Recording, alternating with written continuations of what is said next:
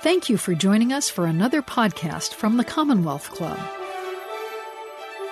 Hello, everyone, and welcome to today's virtual program at the Commonwealth Club of California. I'm Brian Watt, morning news anchor for KQED, and I am especially happy to be your moderator for this afternoon's program with political strategist Paul Begala.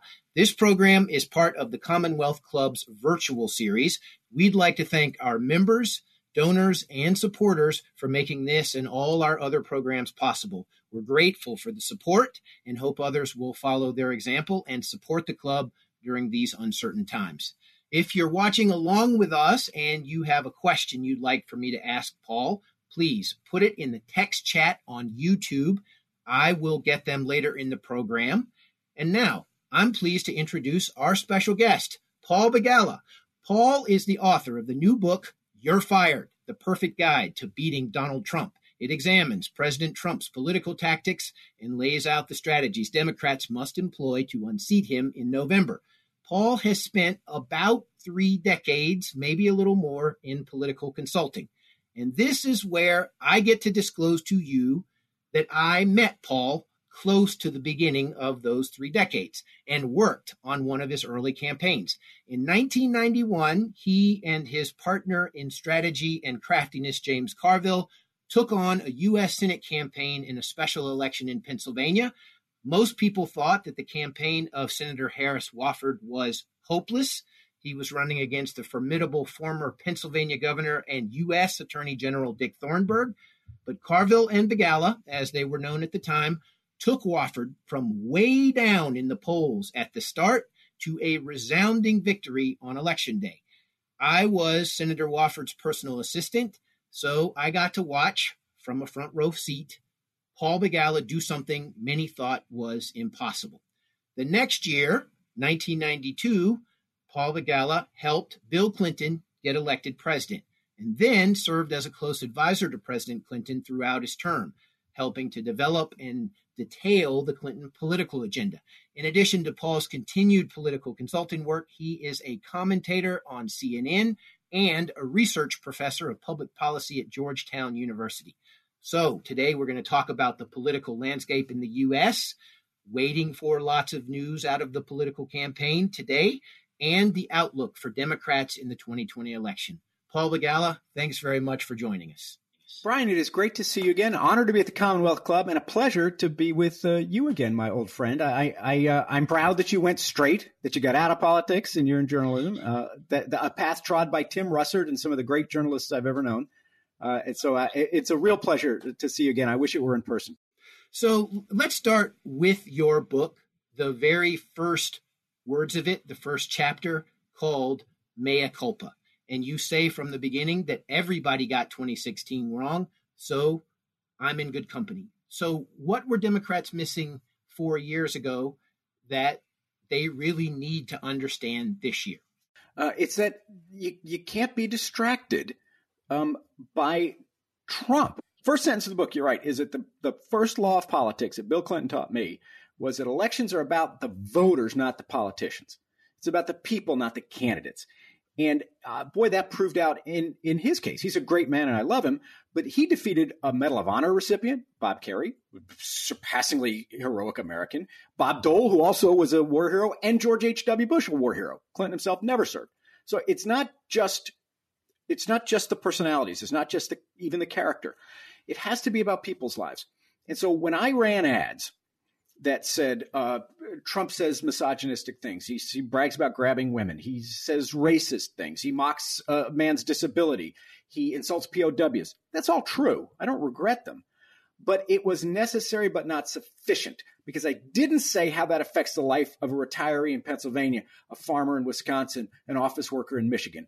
Those folks were left out of my advertising and my critique of Trump. And and I think that is uh, it's on me it's on everybody else who did it, but it's particularly on me. And that, that is really the biggest reason I wrote this book is I learned from that experience not to be distracted by what I believe is Trump's piggish personal behavior, not to excuse it, but to say, oh, by the way, he's in court trying to take away your health care. And even if he was a lovely man who never used foul language and never said racist things, he's still trying to take away your health care. And that actually matters more in people's lives. The thing that's mattering in most of our lives right now, and you mentioned healthcare, is the coronavirus. That is the entire second chapter of your book. And you spend a very, very thorough chapter laying out how the federal government could have been prepared for the coronavirus. How important is this context to voters? I think it's enormously important. You know, nobody, no sensible person blames Donald Trump for the virus. Viruses happen. And yet we do require our president to respond and to be responsible. And, you know, we went through this in the Obama presidency twice. First, we had the swine flu. A lot of people feel like we didn't handle it very well. I, I, think even President Obama would tell you we didn't handle it very well. It was the first year of his term. Things were falling apart on the economy. We we're engaged in two wars that were not going well. But again, that's on us as a country, as a government. But they learned from that. So by the time 2014 comes around, Obama's been president now for five years. Ebola arises and he snaps to it. He dispatches teams from the army into Central Africa. They isolate the virus, they treat the victims. There were only four cases of Ebola in America, one death. It's a, it's a horrible disease, but the pandemic was contained. It didn't become a pandemic because America acted. Um, and so, learning from that, President Obama then set up a permanent structure in the National Security Council, put a, a rear admiral in charge, a guy named Tim Ziemer, totally non political, national security professionals designed to head off pandemics when they come again and they're inevitable. He also created lots of funding in the Centers for Disease Control to forward deploy American scientists and doctors all around the world. They're in 30 countries. So we were prepared. And for reasons I cannot fathom, and I guess I don't need to know why, I just need to know what. President Trump took office, he dismantled that infrastructure. Perhaps because it was Obama's, who cares? But it, it, was effective, it was working. He fired Admiral Ziemer. He fired everybody in the pandemic response unit. He cut the funding for the CDC's pandemic response by 80%. And one of the countries they had to pull out of was China. So when the pandemic came, this is Chinese responsibility. But, uh, you know, as the greatest, freest country in the world, we were there, we had been there and would have helped. I really believe that.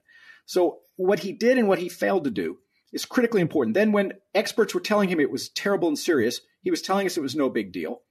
He was telling us that President Xi had it under control. He even shipped millions of pounds, 17 tons, uh, our personal protective equipment from America to China because he felt like he kept telling us there's no big deal here. So, what he did and what he failed to do is his responsibility, not the disease.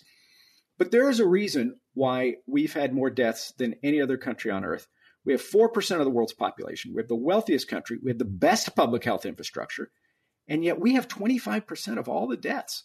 That's on our government. That is why we pay taxes. And I think people should hold that against Mr. Trump, not the existence of the disease. And do you feel like that should be part of the political strategy as these last months of the campaign go? Because I, I read some articles about all that you just laid out, um, but I don't. I feel like just in the news cycle, in just the crazy world that we live in now, people might forget that, or it just it might not occur to them. But that's the job of a campaign. You know, your job as a newsman is to tell us what's new. So something that happened a couple of years ago, uh, I I really don't fault you or my colleagues at CNN. They can't repeat every day. Oh, three years ago, Trump fired the pandemic response unit. That's not your job as a journalist. That's a campaign's job. And Joe Biden is very well positioned to carry that argument because you know who Obama's Ebola czar was who shut down that pandemic? Ron Klain, Joe Biden's chief of staff.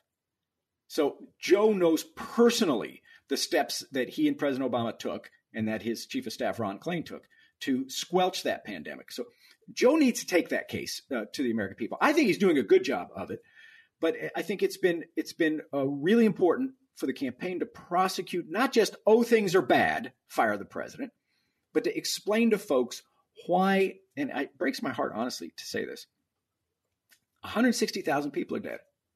You know, we're going to lose 50 people during this broadcast. And it doesn't have to be that way. You know, uh, uh other countries, broad, diverse, complicated countries like like uh, uh, India, like uh, uh, New Zealand, like Canada, they're handling this very well. And when I compare ourselves to countries that I think are less wealthy and powerful than we are, and they're doing a better job, that means that the government is not serving us right. And that means the president's not doing his job. And Joe needs to say that. Let me get a question from the audience in here. It's a, a little bit of a topic change, but still, this really is about the campaign that's underway. Uh, one audience member wants to know Are messages from the Lincoln Project and other groups, a little outside campaigns, swaying Trump voters, in your opinion? I think they are. I think they are, Brian. And the, the, the guys and gals at the Lincoln Project are fantastic. This has been surreal for me because I've spent my career fighting against George Conway, Steve Schmidt, John Weaver, the people. Tara Setmeyer is a pal of mine from CNN. She's a conservative Republican. They're all now in the Lincoln Project, and and and so now I'm essentially, uh, you know, uh, arguing the same case, but they argue in a very different way. It's been very instructive for me to learn from them. They understand Republican voters far better than I ever will. And one of the things that they have come to believe is that for a lot of Republican voters, a lot of Trump voters, when people like me complain that Trump's a bully, they like it because he's our bully, right? Oh, he's standing up to evil Nancy Pelosi or the evil left or the atheists or Antifa or whoever it is they're upset with. Lincoln Project doesn't say Trump is a big fat bully. They say he's a wimp. He's weak. He can't walk down a ramp at West Point. He can't hold a glass of water. He can't complete a thought when you take on an autocrat wannabe and you take away the strongman mantle, it really disempowers him with his followers. And so I, I think Lincoln Project uh, men and women are just geniuses, and I've learned a lot from them. It's really odd being on the same side of those folks, but I really respect them. You know, I, I hope, I hope that I would be enough of a patriot if my party nominated a Donald Trump of the left for me to do the same thing you you did mention Nancy Pelosi back there, and I want to, since we are sort of in the region of Nancy Pelosi, um, you spend a good moment in your book really talking about her as a political genius. But you do point out that uh, she's not subject to the Electoral College. So, what is Nancy Pelosi's political genius, and how can a presidential campaign use that genius, apply it? In fact, if there's a hero this, if there's a goat in the book, it's me because I screwed it up in 2016. If it's a hero, it's Nancy. I am her greatest admirer. Um, I've said this for years. I've worked in with and around probably seven speakers. I have never seen a legislative leader so able. Uh, I, I even think she's better than Sam Rayburn. I'm serious. I think she's the greatest speaker in American history. Here's why. She knows power. She knows policy. She knows politics. So on the politics side, my side, here's here's what she did. She looked around the country, and districts were largely gerrymandered against her party because Democrats got wiped out in 2010. So the Republicans, you know, they were able to draw the maps in a very favorable way for them. She needed to pick up 23 seats currently held by Republicans. She picked up 41. So I studied very carefully, and I, I helped. I volunteered. I no longer advise politicians, any of them. I don't do super PAC work. I don't do any of that. But I'm allowed to volunteer. So after Trump won, I went to see her and I said, "Okay, Nancy, I'll go anywhere you want. I'll do anything you want. The only condition is you can't pay me. And she laughed. She said, Well, you, you, you drive a hard bargain. So I went all around the country uh, uh, to races that she had targeted. And this is what I saw. She recruited diverse candidates. She put a real premium on diversity. America's first woman speaker understood that when you expand the talent pool, you get more talent. So Democrats ran more women and more people of color than ever before. In fact, the majority of their candidates were women or people of color. Uh, number one, number uh, and actually one A in diversity, also diversity of life experience. Lots and lots of military folk where Democrats have been weak. Lots of intelligence folks. Uh, even an NFL football player, my friend Colin Allred. Even a mixed martial arts, a former mixed martial arts professional fighter, Sharice David, a Native American from Kansas who won. So, so she recruited brilliantly and with great diversity. So her candidates looked like America. Second, she did what the social workers say. They say you have to meet people where they live. That is to say, she ran moderate candidates in moderate districts. None of those 41 Democrats who won Republican districts, none of them ran ads attacking Trump. None of them ran ads calling for impeachment. None of them ran on Russia and Mueller. All of them ran on kitchen table economic issues, principally healthcare. Um, so she understood this, and and I, have been doing this a long time, but I watched and learned, and I tiny bit participated. And it was really an epiphany for me because all I do every night, even if I'm not on TV, I go out in the yard and scream about how uh, I can't stand Trump, right?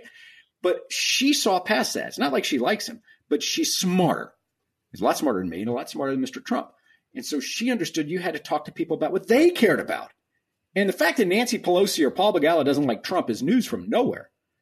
But the fact that we have a plan to help you pay for your daughter's insulin, right? Or your grandmother's nursing home. Wow. Oh, that's different. And that affects my life a lot more than me hating on Trump. So anyway, I love her. I think she's an absolute genius. There is concern among the audience members about voter suppression, about our ability to vote in this election. One says 25 million Americans are about to lose their homes because they can't pay rent. If these people have to move now, how is this going to affect registrations and in turn their ability to vote in this election? Well, the first thing everyone can do, including me, including you, vote.org. It's a nonprofit website, and it will tell you whether your registration is up to date and accurate. It will check for you, vote.org. So every citizen should be registered.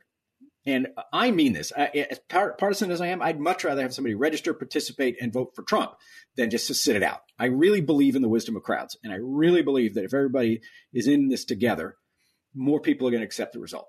So that's first. Check your registration status. But for folks who are at risk of being evicted, for folks who are at risk of being purged, and I, I walk through this in the book, how the then Secretary of State, now Governor of Georgia, purged voters from his state, disproportionately African American, how they manipulated the number of polling places to disadvantage the black community. None of these things would have been legal under the Voting Rights Act that John Lewis bled for, but the Supreme Court eviscerated the hard Section 5 of the Voting Rights Act in the Shelby County versus Holder case. So unscrupulous politicians like the, the, the governor of Georgia can do this now. So Democrats have to organize around it. They have to get people registered. They, are working their hearts out and they're doing this, but they have to overcome this. Uh, a couple other things. I, I would vote by mail. The president is not telling the truth. It is perfectly safe. It is immune from fraud. Uh, the Brennan Center for Justice at NYU did a study. Colorado votes 100% by mail. So they studied Colorado. The incidence of fraud was 0.0000001%, one ten millionth of 1%. So it's absolutely ethical. It's perfectly safe. Now they're crippling the Postal Service to manipulate to, to, because usually maybe 5 or 10% vote absentee and vote by mail. We're going to have over 50%. So there will be a flood of absentee ballots and and this uh, partisan hack who Trump has put in charge of the postal service is trying to uh, uh, reduce their ability to handle the capacity. So a couple of things. Pelosi is fighting to fully fund the postal service in the emergency bill that they're working on, but also we can do things to help every citizen. Many states allow you to vote in a drop box. It's perfectly secure. You don't even have to put it in the mail, though. You just drive by the firehouse or the police station or the government office. And, and these things are all secure, and I've seen them. They're all locked up. They, they, they do it in Ohio, they do it in Michigan, they do it in Pennsylvania, they do it in lots of places. You can push your county registrar, uh, wherever you are, to allow Dropbox voting so that you don't even have to bother. Uh, you know, my mailman's a guy named Jesse. I love him. I don't even have to bother Jesse. I can just go and drop my ballot off. Another thing people can do, particularly younger folk, volunteer to be a poll worker. The majority of poll workers in America are over 60. A huge percentage are over 75. These folks are most at risk for COVID. I mean, we're all at risk, but if you're over 60, over 75, much more so. So younger folks should consider, I don't really want to put anybody at risk, but should consider if they feel they can do it safely. Mask up, PPE, gloves, even a face shield, volunteer to be a poll worker. Set your partisan hat aside, serve your community, serve your country. That will lessen the lines. So when folks do vote in person, the lines will be shorter because we have more poll workers who can check you in and and, uh, and help you out. So there are things we can do, but your your listener is exactly right to be worried about this, Brian, because I, I am too. I've never seen such a sustained attack on the right to vote since we passed the Voting Rights Act. You have me remembering as a journalist going to early voting polling places, the really the big county registrar building in Los Angeles County for the first time uh, Obama ran for president. Just lines and lines to a point where they had to put tents up outside to make sure people didn't get hot. Are you expecting this kind of participation in this election, uh, even under the circumstances that we're under with uh, COVID 19? I, I am. I am. It'll be both in person and by mail. And sadly, because Trump has politicized this, the in person voters are much more likely to be Trump supporters. The mail in voters are much likely to be Biden supporters. And that's because when Trump says vote by mail is fraudulent, eh, except in Florida, it's like that's so nutty, so insulting to the intelligence of voters. But a lot of his voters used to vote by mail. I, I know, I talked to a Republican strategist this morning. He's tearing his hair out. He's like, we used to bank senior citizen Republicans in the vote by mail program. And now Trump is undermining it. That's why he switched and said, well, but Florida's okay. So they're, they're, they're terribly worried. But I do think there will be a surge. We certainly saw it in 2018, pre COVID. Pelosi's Democrats got the largest turnout in a midterm election since women got the right to vote a century ago. They're doing something, Democrats, to motivate voters and to bring them out. Uh, it's going to be harder with COVID. It really is. But that's why I want all of these these changes, right? Vote by mail or vote in a drop box, or if you're healthy, go ahead and, and, and participate as a poll worker. Some states, my beloved Texas, where I grew up, they have early voting for something like two weeks before the election. That's great. I love that. So if you can vote early, if you can vote by mail, if you can vote in a drop box, take some of the pressure off the system and and the and the fear of getting the virus away from yourself. All right, let's talk about the development in the campaign that we are all waiting for at the moment of this Zoomcast, uh, the running mate. Um, which person, how do you think about selecting a route? Rather than put you on the spot right here, I will in a minute, but let's start with the how do you think about picking a, a running mate based on what you say in the book? Well, I, uh, my the way I view it is completely different because of my experience with Bill Clinton. Uh, when he was running, I was in the room when it happened, and I, as you know, was pushing our old friend and former boss Harris Wofford. Harris, from a conventional political strategist point of view, was the perfect running mate for Bill Clinton. Keep in mind, Clinton was barely 45. So Clinton was young, Harris was older. Clinton was Southern, Harris was from the Northeast. Clinton was Baptist, Harris was Catholic. Clinton was domestic, Harris had lived in Africa and India, had vast international experience. Uh, Clinton was a moderate, Harris was from the liberal wing of the party. He'd worked for JFK, he'd worked for Dr. Martin Luther King Jr. It was a perfect match. Clinton interviewed Harris and uh, liked him enormously. He already knew him, but liked him enormously, read his book, and you know, he was definitely on the short list. But he interviewed Al Gore, someone with whom he didn't have much of a relationship at the time. They had been two very similar New Democrats in the Sun Belt, circling each other warily. Gore came in and just blew him out of the water with the interview. And he left, and Clinton's like, that's who I'm going to pick. So I'm still thinking about Harris. I was like, well, come on, governor. Like, what does he add? What does he bring? He's from the same region. He's the same religion. He's the same age. He's the same ideology. And he interrupted me. He said, Paulie, I might die. And I thought, oh, dear. And Joe has been through this even more intimately than me. and what a good president is thinking of, and this is what I guarantee you Joe is thinking of, certainly what President Obama was thinking of. By the way, it was what Bush was thinking of. He didn't pick Dick Cheney for his animal magnetism you know, or Wyoming's three electoral votes. He wanted a governing partner. And that's, I think, what Joe's going to do. He's going to say, God forbid if I die, who can step in? And God willing, if I live, who's going to be my governing partner the way he was for President Obama? And those two worked so well together. And it was really a, a really amazing thing. Uh, and those two families are like family, are like one family. So that's what Joe is looking for. I can't peer into his soul and see that. You know, I, I just don't know. Do you have a personal? I, I represent an audience member here. I'm. I, it's it's no longer me trying to put you on the spot, but I have I have to represent someone listening or watching this and say, is there someone you think Biden should pick? I, I just it all depends on the chemistry. Honestly, and I'm sorry to dodge. As a political strategist, I no longer believe that all you need regional balance or any that nonsense. I believe that whoever he picks, the party will rally around. Good Lord, the man won 45 primaries and caucuses. 45. So he has a dominant position in the party. The most important Democrat who's not named Biden is Jim Clyburn, Congressman from South Carolina, legendary figure who really did deliver that nomination to Joe. Joe was faltering. He was failing. He badly stumbled in Iowa, badly lost New Hampshire.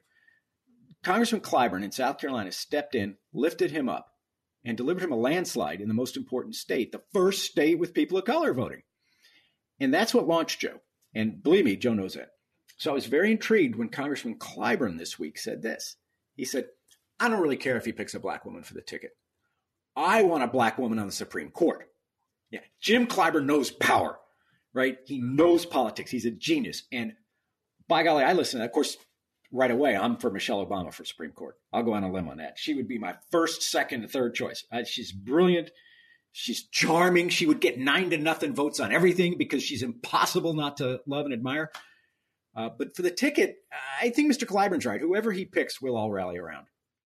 I want to go back to your book because, um, you know, one of the things you're great at is really running the numbers. And you gave us some like staggering numbers in this book about earned media. This this thing in politics called earned media, which is not the media that you buy political ads to get, but just the kind of coverage and exposure that you get via the news. Trump was is very very good at this. Um, how can Team Biden compete with that? They they can't because even when he wasn't president, when he was just a reality show host, Donald Trump got more earned media than all the other candidates for president combined. And that includes Hillary Clinton, arguably the most famous woman in the world. He dominated it. And, you know, he dominated it with shtick, with performance art, with, I think, racism and sexism, but he dominated. And he is of the mind that all publicity is good publicity. He's the guy who his first marriage was falling apart, and he's the guy who put it on the front page of the paper. I mean, who does that? I mean, lots of people have marital problems. I really don't judge. But good night, who calls the New York Post and leaks to them? My mistress said it's the best sex she ever had. Donald Trump does that. So he has this animal like genius of, of garnering free press. And there's a method to his madness. He uses it to divert. I believe that Trump uses division for diversion. So Hurricane Maria bearing down on Puerto Rico devastated that island. Our president and our administration did not respond well. Mr. Trump was flat footed. His emergency relief people weren't there. The people of Puerto Rico, American citizens all, were suffering. You know what Trump did? He attacked Colin Kaepernick of the 49ers for taking a knee. Now, it's not that he didn't mean that racist attack on that black quarterback. He probably did. I believe Trump probably means these racist things. But he also understood that all of us would go, hey, wait a minute. Why is he attacking Cap? And take our eyes off of millions of Puerto Ricans, uh, literally without power, metaphorically or, or, or literally. Um, and it worked. Um, so, so Democrats have to be aware of that. And I think what they need to do, and this is what Biden needs to do, they, he needs to, particularly on the attacks, when he says, "Oh, your son's a horrible person," Joe needs to not defend his family. He needs to defend yours. He should say that. Look, my family's going to be. Fine. My son is great. My goodness, he got an Ivy League degree and he's been on various corporate boards and he's a very successful lawyer. So he'll be fine no matter what. So don't worry about my family. Worry about yours. Donald Trump is attacking my family because he won't defend yours. And that's the way to turn it. That's what Obama used to do. That's what Clinton used to do. That's what the greats do they don't answer in a literal linear way. They say, he's attacking, like they hold it up. They objectify it and they say, okay, here's this attack. Why do you think he's doing this? Do you think he really cares? By the way, if anybody cares about uh, the children of politicians engaging in corrupt practices, I, I don't really think it would be Mr. Trump, whose children are making millions of dollars off foreign governments and the federal government as he's president. So it's not that. It's that he wants to divert from the fact that he's in court right now trying to take away your protections for pre-existing conditions. That's, I think, the way Joe needs to respond to this. And do you feel like Joe Biden, as a candidate who is known for his empathy, like this is the part that I think campaign people like you who would be looking most forward to is just the trail, being out there with the voters. This go round, you know, the campaign is not going to be run that way because of COVID. Is is there a chance for Biden to break through with this strategy? It's a great point, Brian. It's so much harder. I mean, look, how many times I've already said I wish I was there in person, right? Um, there's nothing like person to person, and Joe Biden is a superior person to person politician because he makes contact, because he actually cares, because he has that deep wellspring of empathy that you spoke of. So when you take that away from him, you really cost Joe a lot. At the same time, Trump is a particularly gifted performer. He's really good at these big rallies. Now, people like me may not like them, but his folks love him. It's like their version of a you know Super Bowl and the Disney World and a Grateful Dead concert. It's like everybody. So he's lost one of his superpowers too. Um, and so uh, Joe can, should, I think is showing his empathy as best he can now, even if it's on Zoom calls or even if it's virtually visiting hospitals. Um, he needs to do that uh, because David Axelrod, the great strategist of President Obama's uh, successful presidency, uh, says when we fire a president, we want the remedy, not the replica. So if your problem with Trump's is that he's too narcissistic, which there are some people who think that, empathy is the answer to narcissism. And in this sense, Democrats were very wise. They picked the antithesis of uh, of of Mr. Trump. Some of the Democrats running, you know, they were out there dropping f bombs themselves. They were going to be just as vulgar and just as divisive. And there was a theory that Democrats wanted their own Trump, right? Uh, Biden had a different theory. He's like, matter meet antimatter, you know, narcissism meet empathy. So he's not going to be slinging f bombs, or I, I, hope he doesn't attack Trump's kids. I know I just made a snide comment, but I hope he doesn't. Um, I hope he keep makes it about your kids. Will Biden's relationship with China and Ukraine be a serious issue? Sure, Trump will make it one. Um, Joe Biden went into Ukraine at the behest of the President of the United States and got them to fire a corrupt prosecutor. Um, that was a very good thing. Now, Trump claims, oh, that prosecutor was about to indict Joe's son. It's not true. In fact, he had declined to. so if you want to protect your son, you'd keep the corrupt guy in there right? Who, who was not going to go after this kind. And, and no one in Ukraine, in the government, who has investigated this to a fairly well, or in our government, no one has found any wrongdoing uh, by Biden's son. Uh, and in China, I think China could be one of the critical swing states of this election because Trump has had this odd whipsaw relationship with China. Some days he's out there attacking them viciously uh, and slapping tariffs on uh, that only hurt Americans. Uh, and other days, like when COVID struck, he's apologizing for Xi Jinping. He's telling us that the Chinese Communist leader is doing a great job. When the Chinese Communist Party made Xi Jinping president for life, of course, no free elections there. It's not a free society like ours. They just declare him president for life. You know what Trump said? He said, Oh, I'd like to try that here. Now, can you imagine Ronald Reagan saying that, or JFK, or Barack Obama? Oh, gee, I think the communists have a good system. So Joe needs to be on the offense on China. He needs to tell people, as I did earlier in this broadcast, that Trump apologized and for Xi Jinping, believed Xi Jinping's lies about COVID, shipped him 17 tons of our personal protective equipment so that our nurses and doctors and EMTs and orderlies and physicians' assistants couldn't have the protections they need. Uh, I think he needs, But by the way, the Trump family has gotten dozens of trademarks, coveted trademarks from the Chinese Communist government while Trump has been president to protect their intellectual property, but not American companies' intellectual property or other companies' intellectual property. So I think that that's going to be a critical tactical engagement. And uh, I think, uh, I know a lot of the people around Biden are kind of China hawks. Uh, and I th- Susan Rice being one of them. I think that's a very good thing. I do think we got to be tough on China. I think Trump's right when he is. but half the time he's not. Half the time he's soft on China. So you mentioned this intellectual property situation. Uh, a journalist decides to write a piece about that. May even wind up on CNN on the same split screen with you and a few other people talking about it. President Trump quickly dismisses it as fake news. Is the term fake news as effective? Is it more effective now um, with Trump voters? Are are all of the Trump voters still grabbing this term, fake news, as as a way to look away. Yes, yes, that's a good point. Um, now, there's a dwindling number of Trump voters. He, there are a great many of them. Lincoln Project has been central to this. A great many Trump voters have peeled away.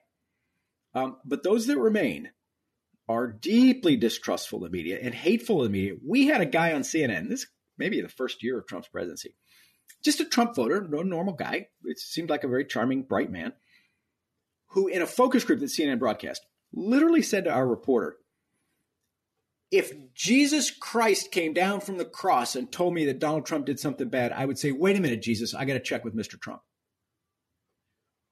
Okay, that is literally shoot a man on Fifth Avenue uh, category. So he does have uh, folks who will willfully ignore facts, and he feeds that. Uh, he undermines the free press. He undermines the federal judiciary. He undermines free elections. He is, I believe this, he is an autocrat wannabe. And, um, you know, maybe it's a good thing that he's so inept. You know, the whole Trump presidency has been a match race between stupid and evil. And the autocrat stuff is really evil, but maybe thank goodness he's really stupid. and fully gotten his arms around it the way Putin has in Russia. Um, but I, I, think it's a it's a terrible problem. Um, nobody, no politician likes the, the press. We bang on you guys all the time, but you have to respect it. There's a reason our founders enshrined it. Very, very first thing, the very, very first amendment. So we have to have a free press. And he's our first president. They all complain. Oh my gosh, you should have heard Clinton behind closed doors. Um, or any of them. But that's okay. That means you're doing your job. And and for this guy to be systematically undermining them, and we're paying the price now. So when an expert like Dr. Fauci comes on CNN and he tells people wear a mask, millions of Americans have been primed by Trump to say, well, that's a lie, that's fake. And this is where it is literally killing us that Trump has undermined faith in media and in news and in science. I have gotten a few questions here from the audience about the Electoral College. Um, should Democrats be making this more of an issue, the Electoral College, and just you know, I don't even have to say the ele- the electoral college determines the vote, not the popular vote. It determines the result, not the popular vote. Is this something that Democrats should be working harder to change? Is it going to resonate? I, I think they need to work hard to change it on the state level, not right now, because we're in the middle of a pandemic and we're in the middle of an economic collapse. But uh, there's a guy in the Bay Area, Steve Silberstein, who I know, who's the, uh, a big supporter of the national popular vote movement. I write about it in my book. This is a terrific idea. You can work around the electoral college without changing the Constitution. You know, amending the Constitution is very cumbersome. Small states will never go for it, so we can't. It, practically, we can't do it. But what Steve and others have figured out is if a state decides, states get to allocate their electors any way they want in fact, when George Washington ran, people didn't vote. The legislature just picked the electors. So there's actually nothing in the Constitution that says you and I have a right to vote for president. I think that's crazy, but that's the truth. So in fact, they could they could choose they could California legislature and the governor could sign a law that says the winning coach of the Cal Stanford game gets to pick our electors. They can do anything they want. Now every state has an electoral code an election code and they require elections. Um, but California is part of this. There's an interstate compact now. Um, Maryland was one of the first that I heard about it because I'm up in the DC area. Uh, and it's, it's so each state in this compact has passed a law that says if states in the aggregate amounting to 270 all agree, we're not there yet. Something at 214 though. If 270 elector states agree, then California's electoral votes will not go to the winner of California. They'll go to the winner of America. They'll go to the winner of the national popular vote. Uh, and a, a, a, whole lot of states have done this. I think Colorado's recently joined, and I think they're around 212 or 214. They're getting there. I would love that. Uh, first, I'm from a big state. I'm from Texas. Um, and Texas is like California. It's just an ATM machine uh, for the politicians, and they never campaign there for real because California has has mostly my lifetime, well, my adult lifetime, been kind of very good for the Democrats. Texas has been very good for the Republicans. Texas changing, but I want my president to have to campaign hard in all the states, in big diverse states, in small states, and you know, you you have situations where uh, New Hampshire, great state, they get four electoral votes. Politicians are going to spend more time in New Hampshire with four electoral votes than California.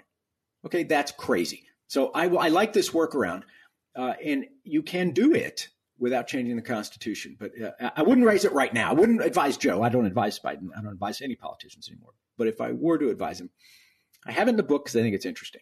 But I wouldn't want to run on that right now when people are staying up at night worried about sending their kid back to school because she might get a deadly virus. That's far more important. Since you were uh, ticking off some individual states, and I don't mean that you ticked them off, but I mean that you were listing them. Yeah, yeah, no. um, I, you know, a lot of the more recent polling is suggesting that a state like Georgia in the deep south could flip. Do you think this is a real possibility um, in this upcoming election, uh, and why? Absolutely, absolutely. And I've spent a lot of time in Georgia. I've worked in Georgia. Uh, the late great Zell Miller was a mentor as well as a client. He's the guy who introduced me to Bill Clinton, and so I I love that state, and it is changing very quickly. All states are changing based on the voting patterns of college educated white people. Uh, and that's a big mouthful college educated white people. Political consultants used to have a shorthand for college educated white people. We called them Republicans. Right? No Democrat ever wins them. Barack Obama, pretty good politician. He lost college educated voters by 11, white voters, college educated whites by 11, and won comfortably twice. Women were a little better. He only lost them by three. But look what's happened since then. President Obama loses them by three. Hillary wins them by seven college educated women, white women, college educated white women. They're disproportionately in the suburbs. So we go from minus three to plus seven. That's really good, Hillary. Guess what? Pelosi's team, two years later, they didn't lose by three. They didn't win by seven. They won by 20. And in the polling I'm seeing now, Biden is winning by 39. A, a group that Obama lost by three. So white people in the suburbs are really changing, number one. Number two, in Georgia, as a son of the South, you know this, there is a reverse great migration. The grandchildren of the African Americans who left because they couldn't stomach segregation after the Second World War and they moved up north. They moved to Chicago, they moved to Newark, they moved to Detroit, they moved to New York, they moved to Boston. They're coming home and they're coming home to Atlanta because it is such an economic powerhouse. It is so richly, wonderfully diverse.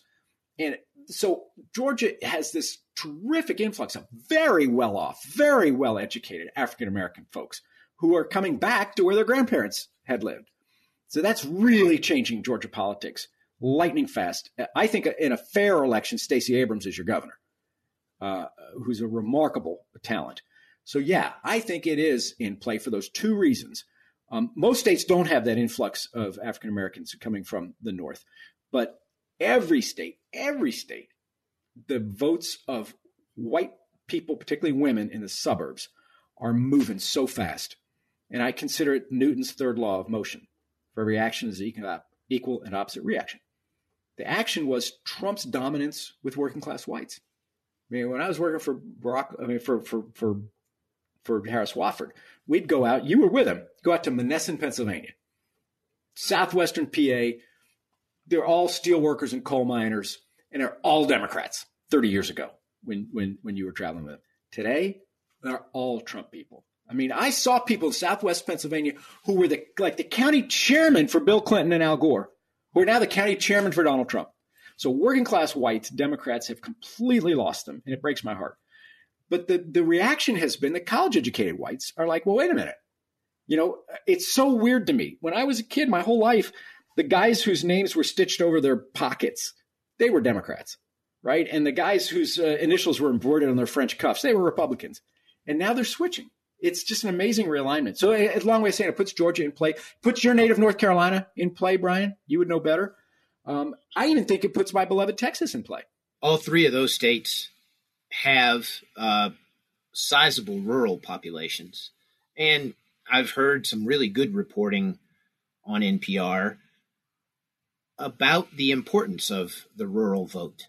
Why has it seemed over the years that the Republican Party is better at reaching rural voters than the Democrats? And and what can Democrats do to change this? Well, because they have been, though. I mean, I give them credit. You know, they, they go out there and, and they've asked for their votes. They, they, they convey a sense that they carry their concerns. It's one of the things I'm proudest of in this book is that I worked hard. I grew up in a small town. I spent a lot of time in, in rural uh, Virginia. Uh, and so I care deeply. And so I spent a lot of time studying this and looking at this and wrote a chapter on it. And I'm proud to say the first person I sent it to was Willie Nelson. It's a Texas thing. Willie has been the greatest champion of family farmers in America for four decades, and he really knows farm folks and farm policy. And I'm proud to say Willie really liked this chapter. He even gave me a blurb for the book. I may be the only guy in the world whose book was blurred by Bill Clinton and Willie Nelson. First off, there's a great singer songwriter from Mississippi called Steve Forbert who has a song that says, You cannot win if you do not play. So Democrats have to show up. Um, and I, I think we did abandon them first. Second, we have to feel their pain you know, Diane and I, my wife and I, we, we just had our 31st wedding anniversary. It was great. And we had all the boys. They're all 20 somethings now. We had all the boys. And I'm like, you know, feeling like the wise old man. But I meant this. And I said, boys, here's the secret to a long relationship. It's three little words. It's not, I love you. That's like good for prom night. I'm all for I love you. It's, I hear you. And you know, it, uh, uh, my wife always says, if a, if a husband's alone in the forest, is he still wrong? And I say, yes, dear. but you know, so you have to listen in a relationship, and I think Democrats quit listening to rural folks. Um, we had an opioid crisis hit them. It's wiping out every year nearly as many people. The entire Vietnam War killed Americans. 40,000, 45,000 a year. Last year, by the way, was no better with Trump in office. But we have a crisis in rural America. Farm bankruptcies at a record high.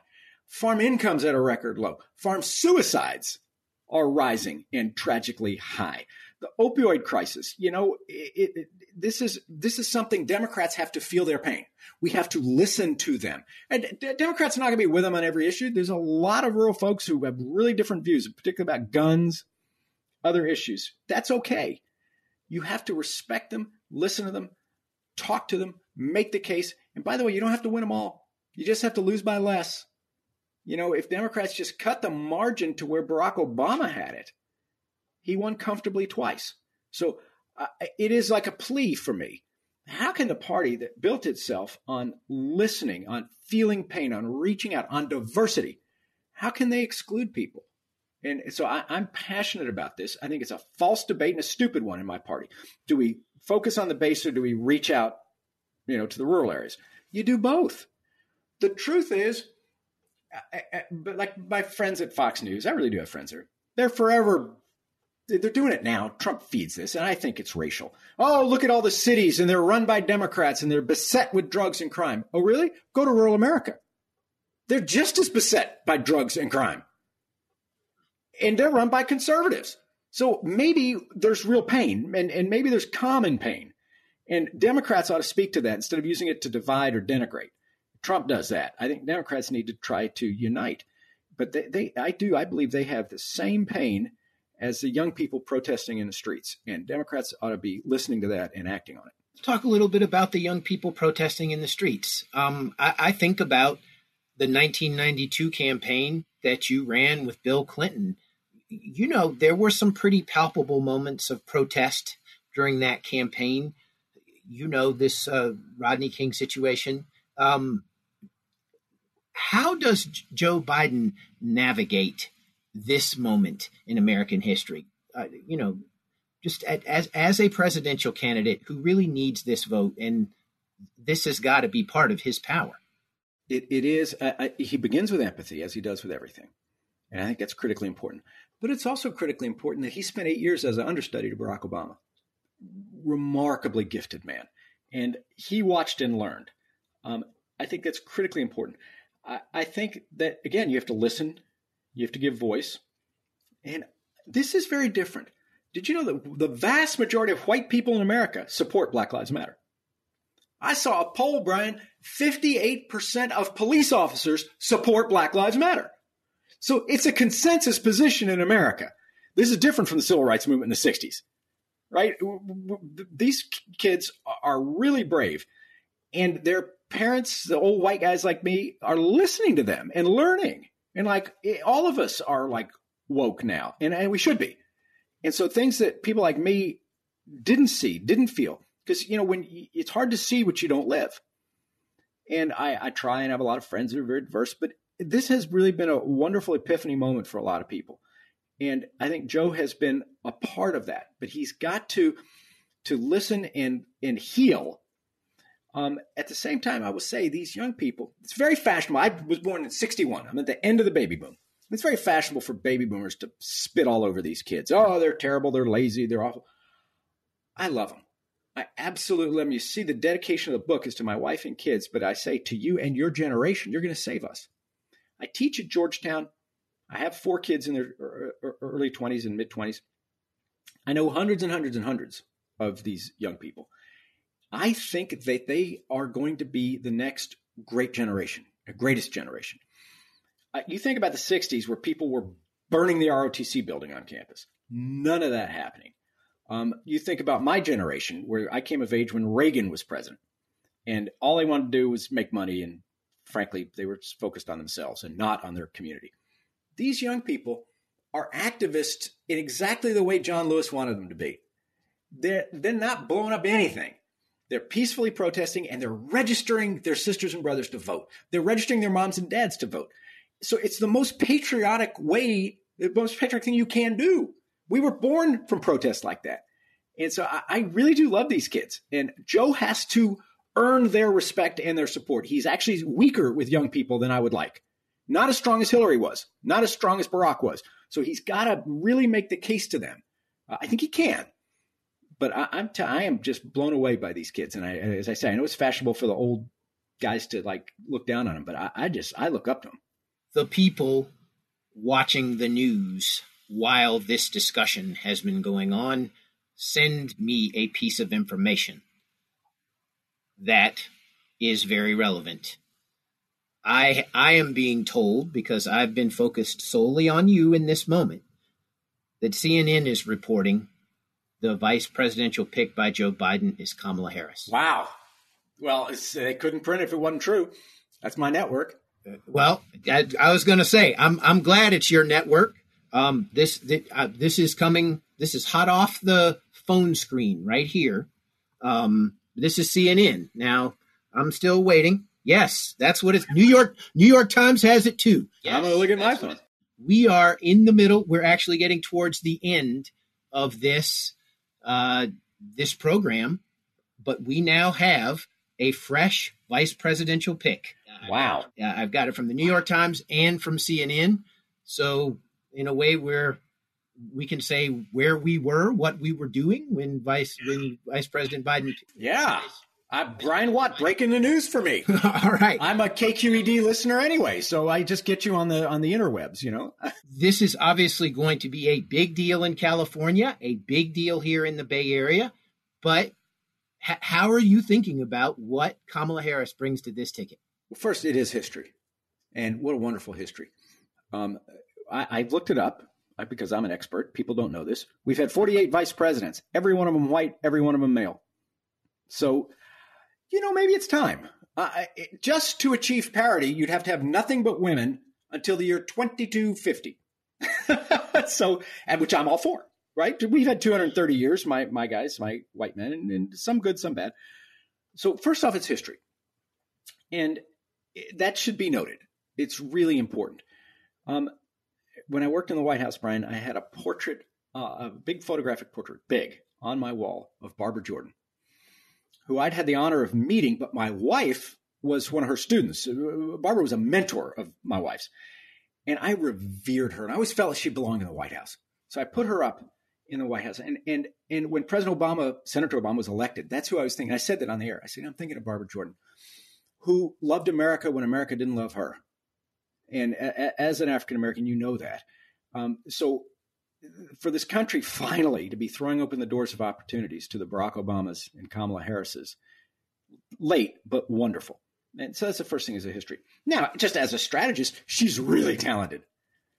People should go and look at the tape of her questioning William Barr. William Barr is brilliant. He is brilliant and she carved him up.